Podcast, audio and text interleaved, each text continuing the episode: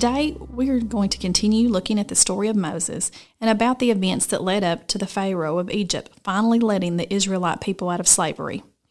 If you want to read this story, you can read it as a family in Exodus chapters 7 through 11. In these chapters, God tells Moses that he is going to use Moses and his brother Aaron to go and talk to Pharaoh and ask him to let God's people, the Israelites, go. God reveals to Moses that Pharaoh is going to have a hard heart and he will refuse to let the people go. Because of this, God tells Moses he will perform great signs and wonders in Egypt and bring judgment on the land. God sent 10 plagues on the land of Egypt. A plague is basically a time of trouble and distress, whether it be because of surrounding circumstances or bad health. The first plague was the plague of blood. Moses raised his staff and struck the Nile River, and it was turned into blood. Not only could the people no longer drink from the water, but all of the fish in the river died as well. So the water was super stinky. The second plague was frogs. You heard me right. Lots and lots of frogs. Frogs were everywhere in the beds, in the cabinets, in people's shoes, in people's clothes, literally everywhere. Pharaoh said he would let the people go if Moses would just get rid of all the frogs. So Moses did. But as soon as the frogs were gone, Pharaoh changed his mind. The third and fourth plagues were gnats and flies.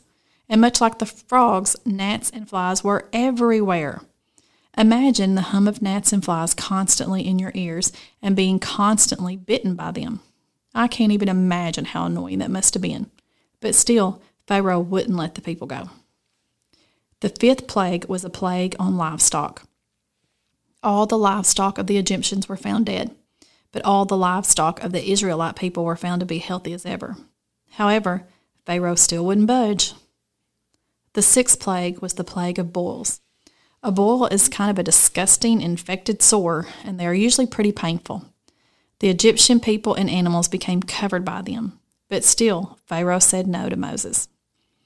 The seventh plague was hail. Hail is big pieces of ice that fall from the sky. That day, the biggest hailstorm ever came upon Egypt, and it killed any animal or person who was outside, and every plant and crop. But the Pharaoh would not let the people go. The eighth plague was locust. If there were any plants not destroyed by the hail, they were eaten by the locusts. The ninth plague was the plague of darkness. Complete darkness covered Egypt for three whole days. Pharaoh was so mad after this plague, he told Moses that if he ever saw him again, he would kill him. The tenth and the last plague was the plague on the firstborn.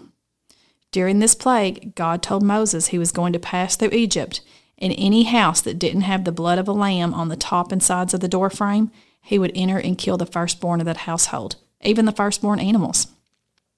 During this plague, Pharaoh's firstborn son was killed, and this was the last straw for Pharaoh he finally agreed to let the Israelite people go. We have gone through the 10 plagues pretty quickly, but I urge you as a family to take some time and study these passages in more detail together. This story is of great importance in the history of the Israelite people and is of great importance to our history as God's people. Passover was created to celebrate the 10th plague when the Israelites were finally released from Egypt and when you read through the Bible and the life of Jesus, you will hear mention of the Passover celebration many times. The Last Supper that Jesus ate with his disciples before he was crucified on the cross was actually a Passover meal. Kids, which plague do you think would be the hardest for you to go through? Which one would have been the grossest? Why do you think Pharaoh didn't give in sooner?